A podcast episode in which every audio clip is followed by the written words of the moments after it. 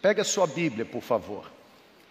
E eu quero, nessa manhã, pensar com você sobre a fragrância de uma comunidade essencial. Eu já há algumas semanas eu venho repartindo com você porções da Bíblia que de fato nos fazem convergir para a visão principal que temos. Eu me lembro que há 15 dias atrás eu compartilhei com você sobre a grande comissão não sendo o privilégio de alguns, mas sendo a oportunidade para todos. Semana passada eu pensei com você sobre definindo o nosso alvo. Nós aprendemos a partir do exemplo de Jesus que nós existimos para alcançar e ir em busca dos publicanos, dos coletores de impostos. Jesus nunca começou algo com já religioso, Jesus sempre foi atrás das ovelhas perdidas. E hoje pela manhã eu quero pensar com você sobre a fragrância de uma comunidade essencial. Eu, eu vou me esforçar para poder liberar você dentro do tempo previsto. Na verdade, enquanto o Bruno aqui ministrava, eu até me perguntava se realmente deveria abrir a Bíblia, mas é óbvio. Nós temos ainda muito da parte de Deus para recebermos nessa manhã. Por isso eu peço que você acompanhe o texto, segunda carta de Paulo aos Coríntios, capítulo 2. Eu vou ler do versículo 14 ao versículo 17. É, é interessante, e só para enriquecer o seu conhecimento, olha para cá, por favor. A gente diz que essa é a segunda carta que Paulo escreveu à igreja dos Coríntios. Mas os estudiosos do Novo Testamento sugerem que esta seja a terceira. Até porque na primeira carta, capítulo 5, versículo 9, na primeira carta, Paulo diz para os coríntios o seguinte: Eu já vos escrevi numa carta anterior. Então existiu uma carta escrita por Paulo para a igreja dos coríntios antes do que nós conhecemos como primeira carta. Entenderam ou não? Amém, gente? Sendo essa segunda ou terceira, eu quero olhar para o capítulo 2, o capítulo que traz como contexto o triunfo de Cristo. E eu quero pensar como, como uma comunidade de fé pode de fato estar possuída por uma mensagem triunfante. Por isso, acompanhe a leitura, por favor. Versículo 14, ele diz assim: Mas a graça de Deus que sempre nos conduz vitoriosamente em Cristo, e também por nosso intermédio, a graça de Deus exala em todo lugar a fragrância do seu conhecimento. Porque porque para Deus nós somos o aroma de Cristo e somos o aroma, a fragrância de Cristo entre aqueles que estão salvos, mas também para aqueles que estão perecendo. Para os que estão perecendo, nós somos fragrância, nós somos como o cheiro da morte, mas para aqueles que estão sendo salvos, nós somos fragrância devida. Mas quem está capacitando para tanto? Ao contrário de muitos, nós não negociamos a palavra de Deus visando a algum lucro, Antes, em Cristo, falamos diante de Deus com sinceridade, como homens enviados da parte de Deus. Essa carta escrita pelo apóstolo Paulo, e principalmente esse capítulo 2, está relacionado à vitória de Jesus. Paulo está escrevendo para uma igreja, uma igreja carnal, uma igreja completamente envolvida em vários tipos ou em várias vertentes de desvios, como por exemplo era uma igreja partidarista, porque uns se denominavam do fã-clube do Apolo, outros diziam que faziam parte do fã-clube de Paulo. E Paulo diz assim: quem é Apolo, quem é Paulo? Na verdade, um planta, outro rega, mas é Cristo que dá o crescimento. Era uma igreja envolvida em pecados horrorosos, como o incesto registrado na primeira carta, em que o filho se deitava com a mulher do seu pai. Era uma igreja que fluía em todos os dons espirituais, mas mesmo fluindo em todos os dons espirituais, permanecia completamente ignorante acerca da utilidade ou da operacionalidade dos dons. E aqui na segunda carta, capítulo 2, Paulo então começa a falar para aquela igreja sobre o caráter, sobre os frutos do ministério, sobre o triunfo de Cristo. Sabe, gente, eu já disse isso outras vezes e me permita começar esse compartilhamento afirmando novamente, na minha opinião, a visão do que uma comunidade de fé pode se tornar sempre me fascinou. A visão do que uma comunidade de fé pode ah, se tornar a partir do que a mão de Deus deseja produzir, sempre cativou o meu coração. Eu acordo com uma visão e eu durmo com uma visão. Eu vivo pela visão, eu sobrevivo pela visão. Na verdade, a minha função aqui na segunda igreja é ser o guardião da visão. Na visão ninguém toca, na visão ninguém mexe, na visão ninguém altera, porque a visão não é minha, a visão é de Deus para a nossa comunidade. E o que a segunda igreja pode se tornar, isso me cativa, isso me impulsiona, isso me encoraja, isso me desafia. No entanto, eu percebo que muitas igrejas, na maioria das vezes, muitas igrejas não conseguem atingir o seu potencial pleno, não conseguem alcançar todo o seu potencial, não conseguem explorar toda a sua capacidade, sabe por quê? Porque são igrejas que se tornam ineficazes no cumprimento do seu chamado e a ineficácia no cumprimento do chamado se dá por várias razões. Eu continuo acreditando numa sentença que para mim é irrefutável. Qual é a sentença? A igreja é a esperança do mundo quando ela funciona corretamente. Nós somos a melhor ou a única resposta do céu para um povo desesperado. Nós somos a comunidade da proclamação. Nós somos a comunidade querigmática, nós temos a mensagem que não apenas é capaz de abençoar pessoas no tempo presente, mas modificar o destino eterno delas. Nós temos a mensagem que arranca a gente do lamaçal do pecado, das garras do diabo e traz para o reino do Filho do amor do Pai. Se existe algo que nós temos aqui nos dedicado, se existe algo que nós temos aqui lutado, e lutamos entre nós mesmos. Se existe algo que aqui nós temos planejado, é nos tornarmos uma comunidade de fé onde Deus se alegra em manifestar a sua bendita presença. Pessoal, preste atenção no que Deus vai falar conosco. Nós temos trabalhado intencionalmente para sermos uma comunidade de fé, uma comunidade de fé que é implacável em persuadir ou influenciar positivamente pessoas a seguirem Jesus. Nós só existimos para isso. Eu vou repetir. Nós só existimos para sermos facilitadores no processo de pessoas no encontro com o poder e a graça de Jesus. É só para isso. Essa é a nossa essência, esse é o nosso DNA, essa é a nossa identidade. No entanto, tornar-se é, é uma igreja cuja fragrância seja a fragrância, o aroma de Cristo, seja uma fragrância de morte para os que estão perecendo, ou fragrância de vida para os que estão sal, sendo salvos, se tornar essa igreja um grande desafio. Sabe por quê? Porque não existe nada em errado, ou nada de errado em querer planejar uma comunidade onde as pessoas se sintam atraídas.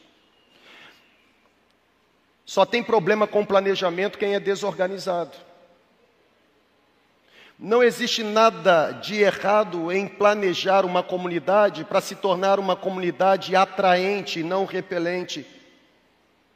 Só que mais do que ser uma comunidade local irresistível para pessoas, a motivação mais nobre é nos tornarmos uma comunidade irresistível para o céu. Isso só será possível se, a exemplo do que Paulo está escrevendo para a igreja dos Coríntios, existir em nós a fragrância do Senhor da igreja. Eu penso que nós podemos nos tornar mesmo uma comunidade onde o céu deseja se envolver profundamente. Nós temos colhido muitos testemunhos. Você ouviu aqui o da, da Helena, você ouvirá muitos outros. Na sua reunião de célula, você ouve testemunho a toda semana. Gente que jamais pisaria no nosso prédio, mas porque encontrou uma porta de uma casa aberta, está ouvindo uma mensagem que transforma. Quanto mais perto de Deus, mais seremos usados para a glória de Deus. Essa é a nossa máxima. Quanto mais perto de Deus, mais seremos uma comunidade onde as pessoas serão atraídas para a presença de Deus. Eu estou me lembrando aqui da história de um viajante, um viajante que ouviu falar sobre um reavivamento que estava transformando o país de Gales entre os anos 1904 e 1906. E a história diz que pessoas de vários lugares começaram a correr uma cidade muito pequena, a cidade de Logor. E, e diz a história que quando o trem parou na estação daquela cidade pequena do interior, um viajante muito curioso, porque estava ouvindo sobre o reavivamento que estava varrendo aquela cidade, ele olha para o operário daquela estação de trem e ele pergunta para o operário o seguinte: se eu descer aqui, como eu faço para chegar à igreja em que Ivan Robert está pregando, uma igreja em que está acontecendo um grande avivamento? Sabe qual foi a resposta do operário? Ele não apontou o CEP, ele não apontou a direção, ele não apontou o local, ele não disse o nome da rua. Ele simplesmente disse para aquele viajante o seguinte: é só você começar a andar pela cidade e a presença de Deus levará você até lá. Existe uma fragrância que torna a gente uma comunidade essencial. E essa fragrância não tem a ver com o poder da publicidade. Nós não precisamos de publicidade para nos tornarmos visíveis, nós já somos visíveis. Essa fragrância não tem a ver com o poder do marketing, com a exploração. Sabe, gente, essa fragrância tem tudo a ver com a intensidade como a presença de Deus se derrama. Uma comunidade essencial, marcada pela fragrância e a boa fragrância de Cristo, ela não se destaca por ser uma comunidade perfeita, por ter os melhores líderes. Mas ela se destaca por ser uma comunidade onde homens e mulheres estão absorvidos por um senso de destino. Eu quero listar algumas características para poder liberar você para ter um bom almoço nesse domingo. E eu queria que você tomasse nota. Porque a nossa luta aqui sempre será nos tornarmos uma comunidade essencialmente cheirosa, como diz o nosso, nosso querido baiano, né? cheirosa para aquele que é cheiroso. Ter o aroma de Cristo exige de nós algumas decisões. E a primeira característica que eu quero ressaltar é essa: a fragrância de uma comunidade essencialmente, ou a fragrância de uma comunidade essencial. Uma comunidade que tem um aroma de Cristo é uma comunidade onde você cresce espiritualmente. Você não é mais como menino levado para todos os cantos com qualquer tipo de doutrina, ou, como diz a palavra, como aqueles que são conduzidos pelos ventos de doutrina. A sua fé é sólida. Existe maturidade espiritual. Você cresce. Estão aqui comigo? A fragrância de uma comunidade essencial é percebida pela capacidade dessa comunidade produzir crescimento espiritual nos seus congregados. Irmãos, só existe uma forma de nós crescermos espiritualmente. A educação espiritual é fundamentada na Bíblia.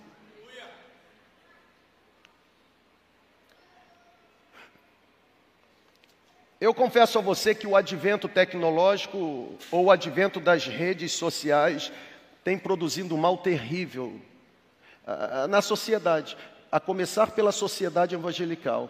Eu, por exemplo, eu já tomei assim uma antipatia e aversão da rede social há muito tempo. Eu tenho a minha por obrigação pela função que eu exerço. E se você entrar na minha, você percebe que lá só tem uh, publicações relacionadas à função ministerial que eu exerço. Porque eu já percebi que rede social é o melhor cenário onde os abutres de plantão ficam à procura da próxima caça para devorar. Eu já percebi que a rede social é o melhor lugar onde pessoas covardes despejam as suas mazelas, porque não têm coragem de procurar quem deve ser procurado e falar o que estão sentindo. Não é na rede social que a gente cresce espiritualmente, é na palavra. Até porque se a gente for para a palavra, a palavra vai ensinar que se o teu irmão errou, vá até ele. Mateus 18, versículo 15. Existe um pré-requisito bíblico. Nós precisamos crescer espiritualmente. E quando eu falo nós, eu me incluo. Porque uma comunidade com uma fragrância essencial, uma comunidade que oferece cenários para pessoas se tornarem maduras na fé. Estão entendendo? Amém ou não amém? Quando eu digo que a educação espiritual é fundamentada na Bíblia, é porque eu tenho certeza, irmãos, aqui, o que nós fazemos e o que nós falamos não pode ser resultado de conjecturas que temos. Por favor, mesmo você que não gosta de, não gosta de estudar e acha que só o poder serve, o ensinamento deve ser descartado, me permita, não confunda livre exame com livre interpretação. Deus te deu o direito de examinar a Bíblia livremente. Se você quiser voltar no mesmo capítulo todo dia examinar, Deus te deu esse privilégio. Mas Deus nunca te deu o direito e o privilégio de interpretar a Bíblia livremente. A Bíblia não pode ser resultado das suas conjecturas ou das suas interpretações e interpretações fabricadas por mente de pessoas analfabetas biblicamente. Existe uma palavra.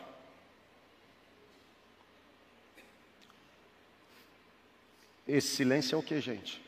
É por causa da luz azul. Muda a luz, Lavinho. Vai ficar melhor. Obrigado. Uma comunidade cuja fragrância torna essa comunidade essencial, o aroma de Cristo, que proclama o triunfo de Cristo, é uma comunidade onde você cresce espiritualmente. Olha para cá, crescimento espiritual não tem a ver com capital de conhecimento, não tem a ver com poder intelectivo, não está relacionado a dinheiro. crescimento espiritual é mais do que um anseio, crescimento espiritual é mais do que um desejo, Crescimento espiritual é uma necessidade.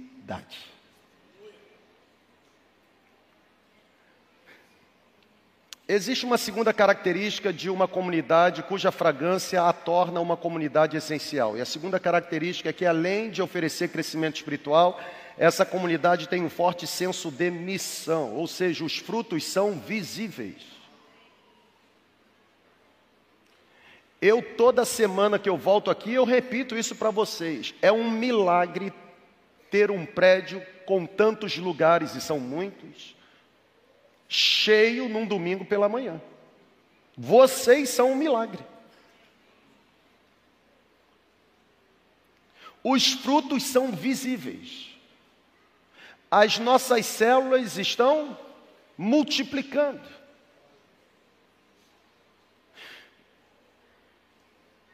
Uma comunidade cuja fragrância a torna uma comunidade essencial, a gente encontra, olha para cá, transformações consistentes. As vidas são transformadas mesmo. Não passa depois de um tempo porque o efeito vai embora, permanece, são frutos duradouros.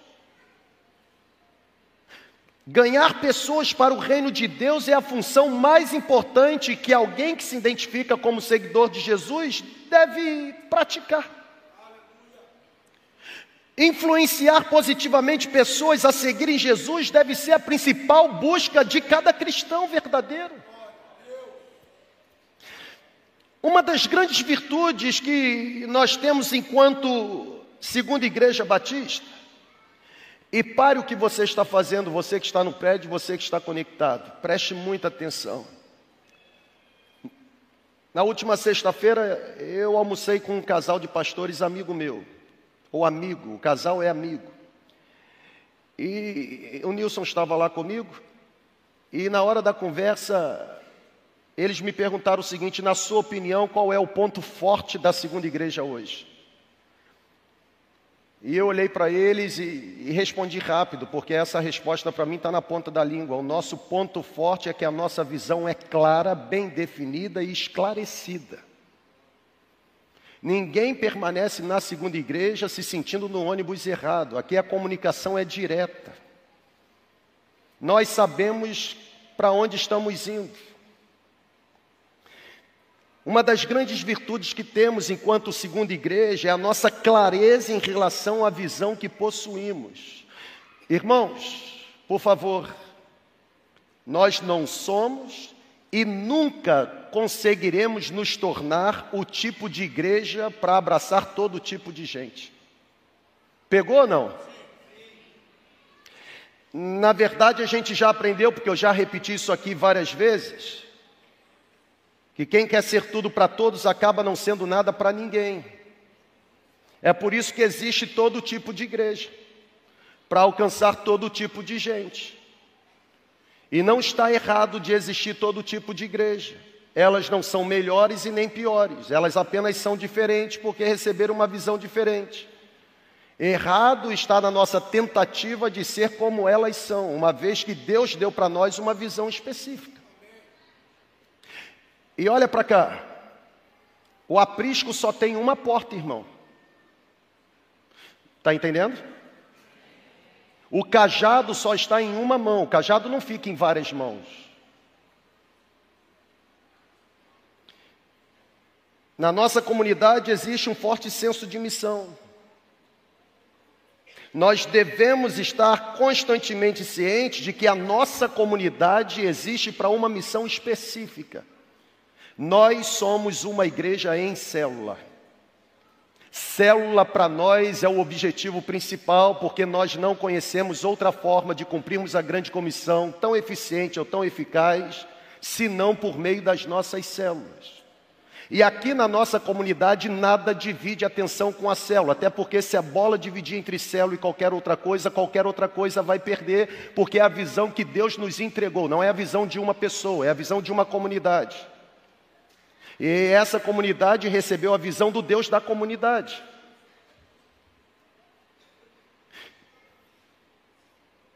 Se nós estivermos alinhados, os resultados serão abundantes e numa velocidade maior. A fragrância de Cristo numa comunidade a torna essencial, porque as pessoas crescem espiritualmente, porque existe forte senso de missão, mas eu também tenho percebido, a exemplo do que a gente vive aqui, que quando a fragrância de Cristo está pairando numa comunidade, fazendo dessa comunidade uma comunidade essencial, as pessoas almejam estar comprometidas com esta comunidade o tempo todo. As pessoas não, não veem a hora de chegar o momento para estar juntas novamente em adoração. Elas ficam contando as horas para a reunião da célula. Eu tenho na minha célula, membros da minha célula, que eles dizem assim: eu fico contando as horas para chegar logo terça-feira, 20 horas. Na verdade, na terça, quando eu acordo, eu já acordo já motivado, porque eu sei que à noite vai ter a minha reunião de célula.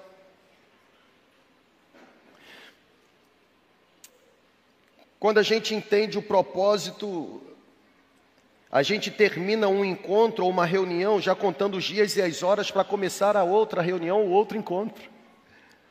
Pessoal, na verdade, quando você não pode participar por algum motivo, você se sente desapontado, você fica entristecido, é a sensação de que está faltando alguma coisa na sua vida naquele dia. É assim ou não é assim? Quando a igreja manifesta a fragrância que vem do céu, as notícias se espalham rapidamente. Ou seja, as pessoas começam a perceber o entusiasmo, começam a enxergar os frutos elas começam a perceber a alegria na vida daqueles que participam e elas agora começam a ficar curiosas para conhecer, e é justamente a curiosidade, na maioria das vezes, que motiva pessoas a vir e também a ver por conta própria o que a mão de Deus está produzindo no nosso meio.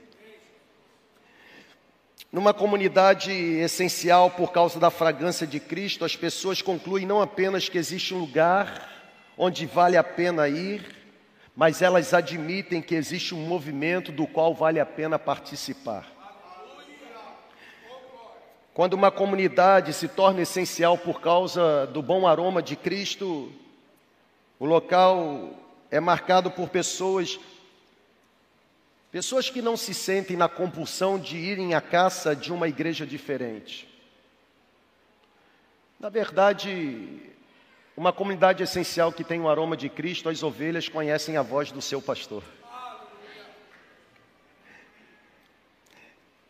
E eu louvo a Deus pela nossa comunidade. porque a cada dia que passa eu percebo o quanto a nossa comunidade conhece a voz do seu pastor.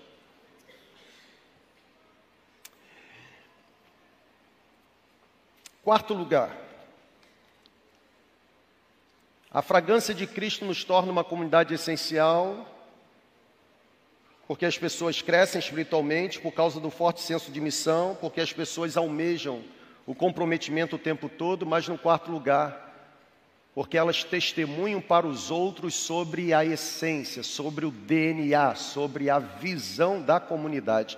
Nós somos procurados todas as semanas por pastores e líderes de igrejas que estão interessados em levarem para suas comunidades locais princípios da visão que Deus estabeleceu na nossa comunidade. Nós não compartilhamos método, nós não compartilhamos receita, nós não compartilhamos pacote, nós compartilhamos princípios bíblicos.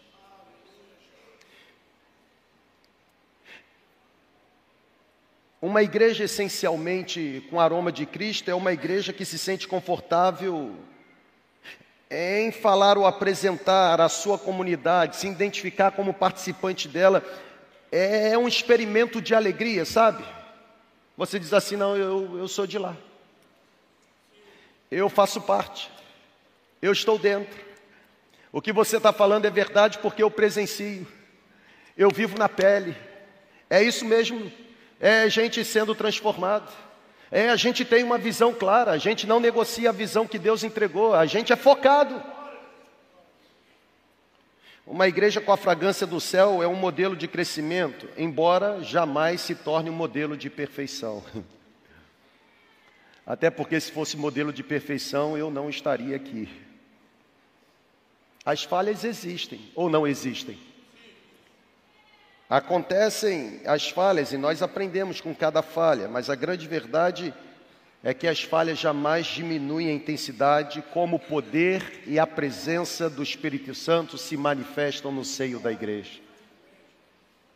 Por último, uma igreja cuja fragrância de Cristo a torna essencial é uma igreja que, num quinto lugar, você é desafiado a experimentar uma constante transformação de vida. Você a cada dia se torna uma pessoa diferente do que foi no dia anterior. Você é encorajado a viver de uma outra maneira. Por quê? Porque você desfruta de um processo interminável de santificação. Eu concluo, e não estourei o tempo, que coisa boa, não vou atrasar seu almoço. Eu concluo dizendo para você o seguinte: nós precisamos voltar à experiência do viajante que estava à procura da igreja onde Ivan Roberts estava pregando sobre o avivamento no país de Gales.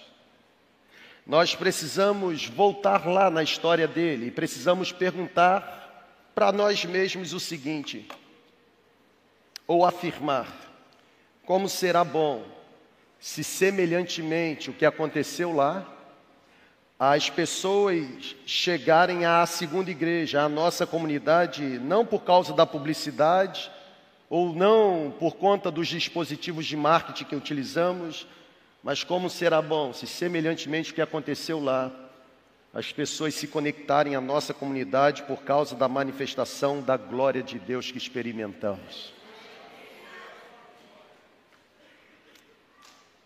Que haja em nós a fragrância de Cristo que seja cheiro de morte para aqueles que estão perecendo, que seja fragrância de vida para aqueles que estão sendo salvos, que a fragrância de Cristo nos mantenha focados, que a fragrância de Cristo nos proporcione crescimento espiritual, maturidade, que a fragrância de Cristo continue alimentando nosso coração o senso da missão que recebemos. Eis, nós temos uma visão. Que a fragrância de Cristo nos motive mesmo a testemunhar acerca da comunidade que nós fazemos parte. Que a fragrância de Cristo desperte em nós comprometimento absoluto, ao ponto de ficarmos contando as horas e os momentos para estarmos novamente reunidos glorificando o Senhor da igreja. Mas que a fragrância de Cristo provoque em nós uma constante transformação de vida. Que sejamos uma comunidade essencial uma comunidade essencial não apenas para as pessoas, mas uma comunidade essencial principalmente para os céus. Que sejamos uma comunidade que, de alguma forma, os céus se alegrem.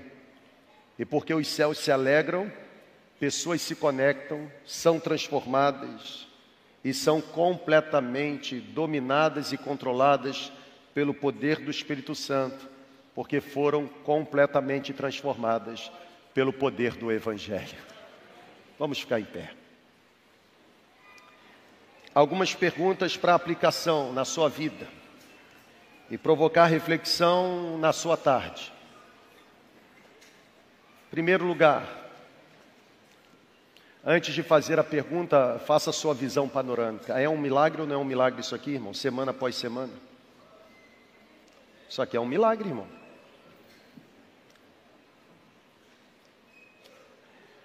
Olha para cá.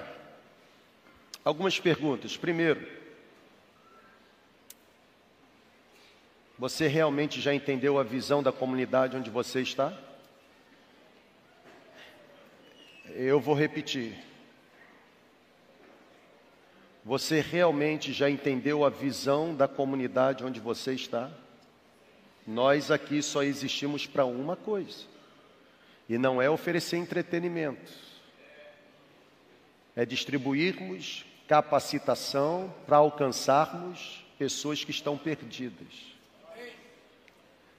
Você já entendeu a visão? Segundo lugar, você já está no processo de crescimento espiritual fundamentado na palavra? Ou você apenas está se alimentando das celebrações de fim de semana? Eu disse ontem e repito: funciona. Se a gente pedir o Espírito Santo que inspirou os homens a escreverem a palavra, iluminar a nossa mente para entendermos a palavra, vai acontecer, pode ter certeza. Terceiro lugar, existe senso de missão em você? Você está ganhando quem para Jesus? Quem é que está entrando no céu por influência da sua vida? Isso tudo que você está vivendo na sua jornada espiritual está resultando na salvação de quem? Quarto lugar, existem palavras de alegria nos seus lábios quando você se refere à comunidade que você está conectado? E por último, você continua sendo a mesma pessoa? ou o seu convívio com a palavra que é pregada tem transformado o seu jeito de ser e a sua maneira de viver. Que de fato venha sobre nós um movimento espiritual, onde as pessoas vão passar e não vão precisar colocar no Waze onde fica o prédio, mas elas serão direcionadas pelo movimento do Espírito. Comece a andar pelas ruas e o Espírito te levará até lá. Que assim aconteça conosco, para a glória de Deus e pela salvação de muitas pessoas.